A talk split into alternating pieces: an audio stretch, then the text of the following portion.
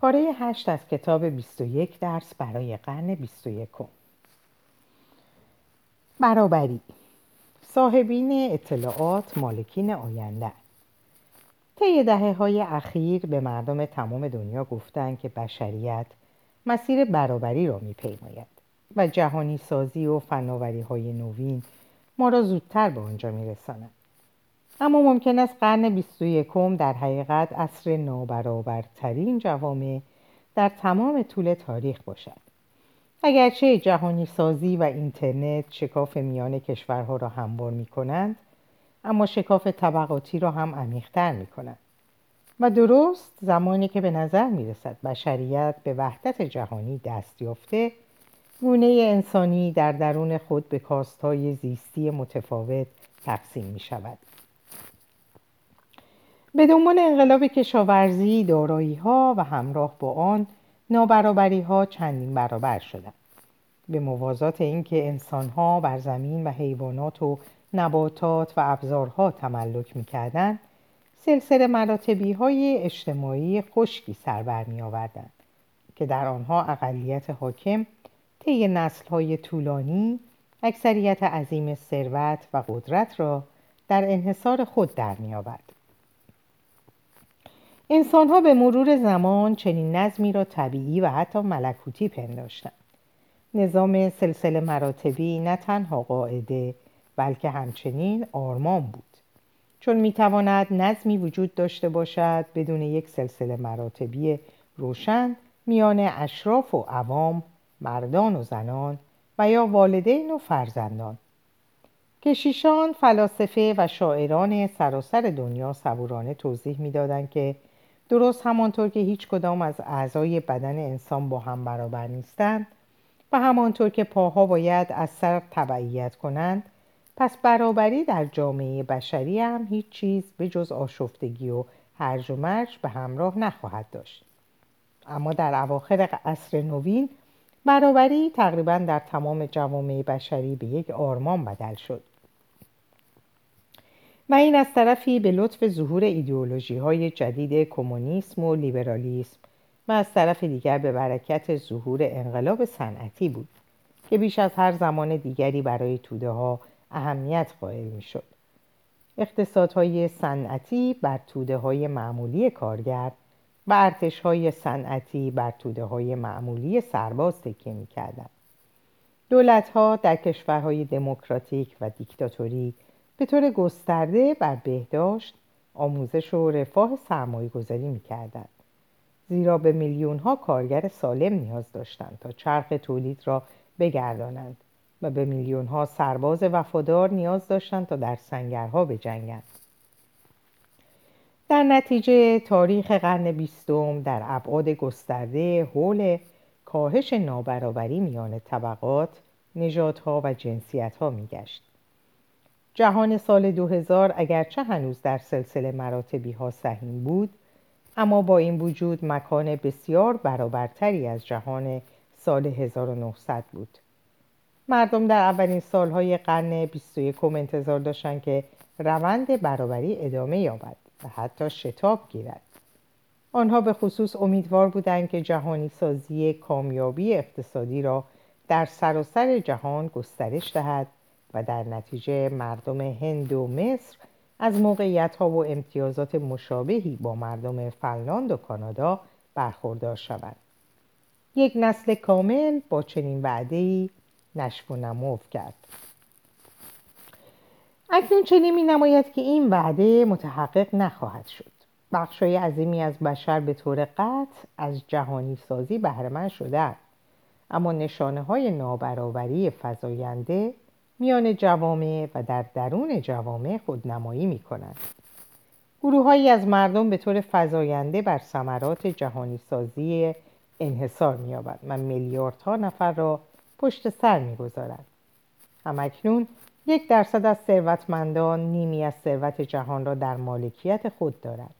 حتی باز هم هشدار دهنده تر این است که مالکیت صد نفر از ثروتمندترین مردم به طور مشترک فزونتر از مالکیت بیش از چهار میلیارد فقیرترین مردم است.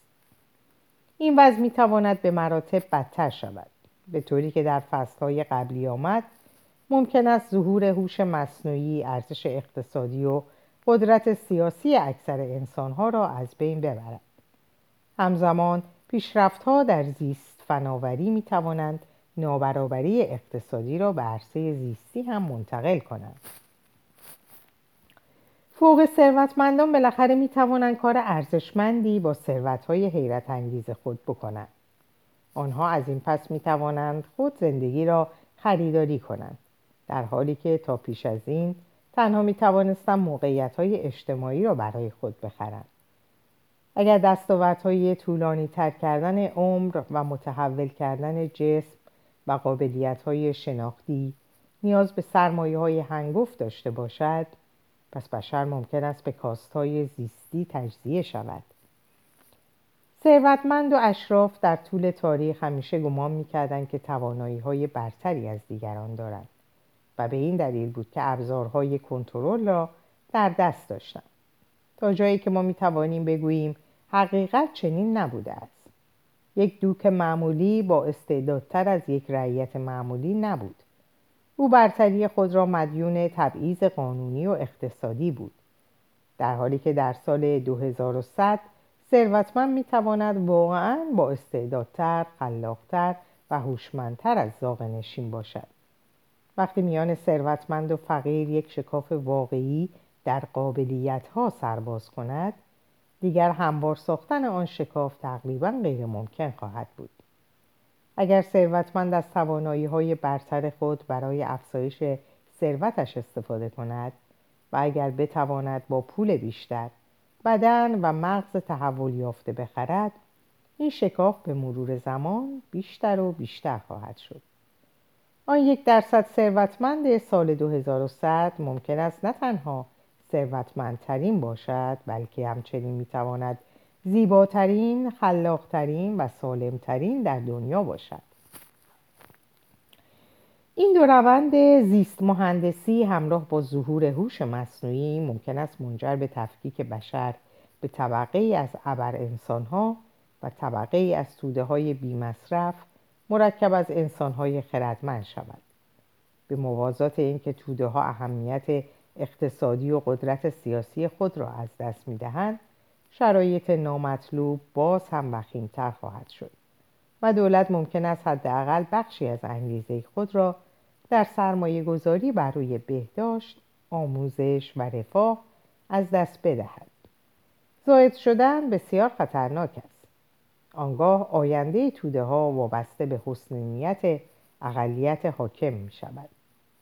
شاید حسن نیت برای چند دهه دوام آورد.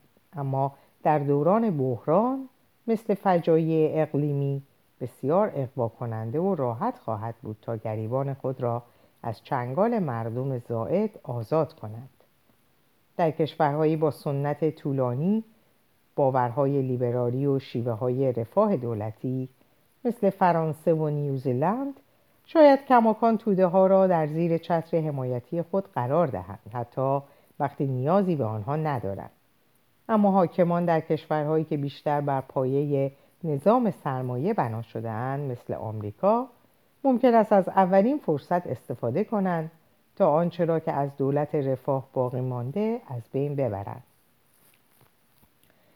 یک مشکل باز هم بزرگتر خود را در کشورهای بزرگ در حال رشد مثل هند، چین، آفریقای جنوبی نشان می دهد.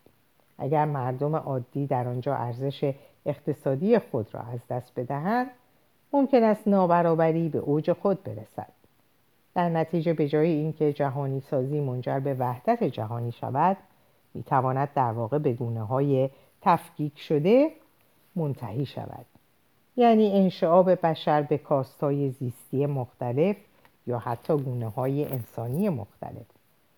جهانی سازی با از میان برداشتن مرزهای ملی دنیا را به شکل افقی متحد می کند اما بشر را به گونه عمودی یا بالایی ها و پایینی ها تقسیم بندی می کند آلیگارشی های حاکم کشورهای مختلف با همان تنوعاتی که در ایالات متحده و روسیه شاهدش هستیم. ممکن است در هم اقدام شوند و نهضت مشترکی را در مقابل توده های معمولی انسان خردمند به وجود آورند. از چنین چشماندازی خشم عمومی جاری حاکمان بر پایه های محکمی استوار خواهد بود. اگر مواظب نباشیم نوه های ثروتمندان سیلیکون والی و میلیاردرهای مسکو می توانند به یک گونه برتر از نوه های مردم تپه های آپالاچی و روستاییان سیبری بدل شوند یک چنین سناریویی در دراز مدت می تواند حتی جهان را تجزیه کند. به طوری که شهروندان کاست بالادستی در درون خود را به عنوان یک تمدن معرفی کنند و دیوارها و خندقها به دور خود بکشند تا تمدن خود را از ایل و تبار بربرهای بیرونی جدا کنند. تمدن صنعتی در قرن بیستم به خاطر نیروی کار ارزان مواد خام و بازارها به بربرها وابسته بودند. اما یک تمدن پسا صنعتی در قرن بیست و یکم که بر هوش مصنوعی زیست مهندسی و نانو تکنولوژی استوار است می‌تواند بسیار مستقلتر و خودپویاتر باشد. نه فقط طبقات در تمامیت خود بلکه تمامی تقسیمات کشوری و قاره‌ای می توانند بی ربط شوند. آنجا که سایبورگ ها توسط بمب های منطقی با یکدیگر می جنگند و انسان های وحشی در سرزمین های بربرها همدیگر را با قمه و کلاشینکوف از پادر می آورند استحکاماتی که توسط هوانوردهای بدون سرنشین و ربات ها برپا می شوند می توانند منطقه تمدن یا خود ادعایی را از جهان خارج تفکیک کنند. من در سراسر این کتاب برای بحث درباره آینده بشر اغلب زمیر اول شخص جمع را به کار می‌برم. من از آنچه که ما به آن نیاز داریم تا با مشکلات خودمان روبرو شویم صحبت خواهم کرد. اما شاید هیچ مایی وجود ندارد. شاید یکی از بزرگترین مشکلات ما متفاوت از مشکلات آن گروه های انسانی است که آینده ای کاملا متفاوت دارند. شاید شما در بخشی از دنیا باید به فرزندان خود بیاموزید تا کدهای کامپیوتری بنویسند در حالی که در بخشهای دیگر بهتر است به آنها یاد بدهید تا اسلحه را سریع بیرون بکشند و شلیک کنند. چه کسی مالک اطلاعات است؟ اگر بخواهیم از تمرکز ثروت و قدرت در دستان معدودی از حاکمان جلوگیری کنیم راه حل در اعمال کنترل بر مالکیت اطلاعات, است. در دوران باستان زمین, باستان زمین مهمترین منبع در جهان به شمار می‌رفت و معضل سیاسی کنترل بر زمین بود. و اگر زمین های وسیع در دستان معدودی متمرکز می‌شد جامعه را به اشراف و عوام تجزیه می‌کرد. در عصر نوین ابزار تولید و کارخانجات اهمیت بیشتری از زمین یافت و مبارزه سیاسی بر روی کنترل به این ابزارهای حیاتی حیاتی تولید تمرکز یافت. اگر ابزار تولید هرچه بیشتر در دستان معدودی متمرکز می‌شد جامعه به کاپیتالیست ها و پرولتاریا تجزیه می‌شد. اما در قرن 21 این اطلاعات است که به عنوان مهمترین منبع بر زمین و ابزار تولید سایه خواهد افکند و موزل سیاست کنترل بر جریان داده ها خواهد شد. اگر اطلاعات در دستان معدودی تمرکز یابد بشریت به گونه های متفاوتی تجزیه خواهد شد. مسابقه بر سر تصاحب اطلاعات از همکنون آغاز شده و قولهای اطلاعاتی مثل گوگل، فیسبوک باید بایدو و تنست در رس قرار دارند به نظر می رسد که بسیاری از این قولهای الگوی تاجران توجه را پذیرفتند آنها در کنار ارائه اطلاعات، خدمات و سرگرمی مجانی توجه ما را جلب می کنند و آن را به شرکت های تبلیغاتی باز می فروشند. اما شاید قولهای اطلاعاتی هدفهای بسیار بالاتری از هر تاجر توجه تا تاجر توجه تاکنونی دارند. تجارت واقعی آنها اصلا فروش تبلیغات نیست بلکه آنها توجه ما را جلب می کنند و آن را بر روی حجم اطلاعات مربوط به ما انباشت می کنند که ارزشمندتر از هر درآمد تبلیغاتی است. ما مشتری آنها نیستیم بلکه محصول آنهاییم. این انباشت اطلاعات در میان مدت راهی میگشاید که اساسا متفاوت است از الگوهای تجاری که اولین قربانیش خود صنعت تبلیغات است. الگوی جدید بر اساس انتقال قدرت از انسانها به الگوریتم هاست. از جمله قدرت انتخاب و خرید چیزها.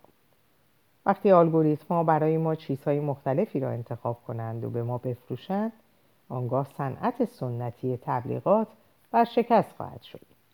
به مثال گوگل توجه کنید گوگل می‌خواهد به جایی برسد که بهترین پاسخهای ممکن را در اختیارمان قرار دهد. چه اتفاقی خواهد افتاد اگر ما از گوگل سوال کنیم؟ سلام گوگل. بر اساس تمام اطلاعاتی که از خودروها داری و بر اساس آنچه که درباره من میدانی از جمله نیازهای من، عادتهای من، نظرات من راجع به گرمایش جهانی و حتی موضع من درباره سیاست های خاور میانه چه خودرویی برای من مناسب است؟ اگر گوگل جواب خوبی به ما بدهد و اگر ما بیاموزیم تا بر حسب تجربه به جای تکیه بر احساسات ساده لوحانه و مسخ شده خود بر خرد گوگل اعتماد کنیم آنگاه تبلیغ خودرو چه ثمر احتمالی خواهد داشت؟ در دراز مدت قولهای اطلاعاتی با تلفیق اطلاعات کافی و نیروی محاسباتی کافی می توانند عمیقترین اسرار زندگی ما را حک کنند و سپس به کمک این دانسته ها نه تنها به جای ما انتخاب کنند یا بر اعمال ما کنترل کنند بلکه همچنین زندگی موجود زنده را بازمهندسی کنند و اشکال غیر زنده بیافرینند. فروش آگهی های تجاری می تواند در کوتاه مدت برای بقای قولها ضروری باشد. اما آنها اغلب برنامه ها محصولات و شرکت های خود را بر پایی اطلاعاتی که به دست می آورند می سنجند. نه بر اساس پولی که از آنها در می آورند. یک برنامه شایسته شاید فاقد یک الگوی تجاری باشد و یا حتی در کوتاه مدت پول از دست بدهد اما تا زمانی که اطلاعات جمع آوری می کند می تواند میلیاردها ارزش داشته باشد حتی اگر نمی‌دانید امروز از این اطلاعات بهره برداری کنید به صرفه خواهد بود تا آن را برای کنترل و شکل دهی زندگی در آینده حفظ کنید من به درستی نمی‌دانم که قولهای اطلاعاتی به طور مشخص در قالب چنین عباراتی فکر می کنند اما فعالیت های آنها نشان می دهد که انباشت اطلاعات را ارزشمندتر از کسب درآمد می دانند. مردم عادی به سختی می توانند در برابر چنین تحولاتی مقاومت کنند. در حال حاضر مردم کاملا خوشنود می شوند تا در مقابل خدمات ایمیل مجانی و ویدیوهای سرگرم کننده درباره گربه ها ارزشمندترین دارایی خود یعنی اطلاعات شخصیشان را با آنها معاوضه کنند. این روند تا حدودی شبیه به مورد آفریقایی ها و قبایل بومی آمریکایی است. آنها بدون اینکه متوجه باشند تمام سرزمین های خود را به امپریالیست های اروپایی در مقابل مهره های رنگارنگ و چیزهای تزئینی فروختند. اگر مردم عادی در آینده تصمیم بگیرند و تلاش کنند تا جریان اطلاعات را متوقف کنند با مشکل مواجه خواهند شد زیرا با گذشت زمان برای تمام تصمیم گیری های خود و حتی برای بقای جسمی و بهداشتیشان به طور فضایندهی به این شبکه وابسته می شوند. ممکن است دستگاه ها در چنان ابعاد گستردهی با انسان ها بیامیزند که اگر ارتباط انسان ها با شبکه قطع گردد دیگر قادر به ادامه بقای خود نباشند. انسان ها از مرحله جنینی به شبکه متصل می شوند و اگر بعدها در زندگی تصمیم بگیرند تا از شبکه بگسلند ممکن است شرکت های بیمه از بیمه کردن آنها سر باز زنند کارفرماها از استخدام آنها صرف نظر کنند و خدمات بهداشتی مراقبت های خود را از آنها دریغ کنند. در نبرد بزرگ میان بهداشت و حریم خصوصی احتمالا بهداشت سرفراز بیرون خواهد آمد. هرچه جریان اطلاعات بیشتری از بدن و مغز شما از طریق گیرنده های زیستاماری به دستگاه های هوشمند منتقل شوند. برای شرکت ها و دولت ها آسانتر خواهد شد تا شما را کنترل کنند و به جای شما برایتان تصمیم بگیرند و حتی مهمتر از اینها آنها ممکن است عمیقترین کارکردهای تمام بدن و مغز را رمزگشایی کنند و به دنبال آن توان مهندسی کردن زندگی را به دست آورند. اگر می‌خواهیم مانع اقلیت حاکم شویم تا بر چنین توانایی های خداگونه ای انحصار یابند و اگر مایلیم مانع از آن شویم که بشر به کاستای زیستی تجزیه شود باید پاسخی برای یک سوال کلیدی بیابیم. چه کسی مالک اطلاعات است؟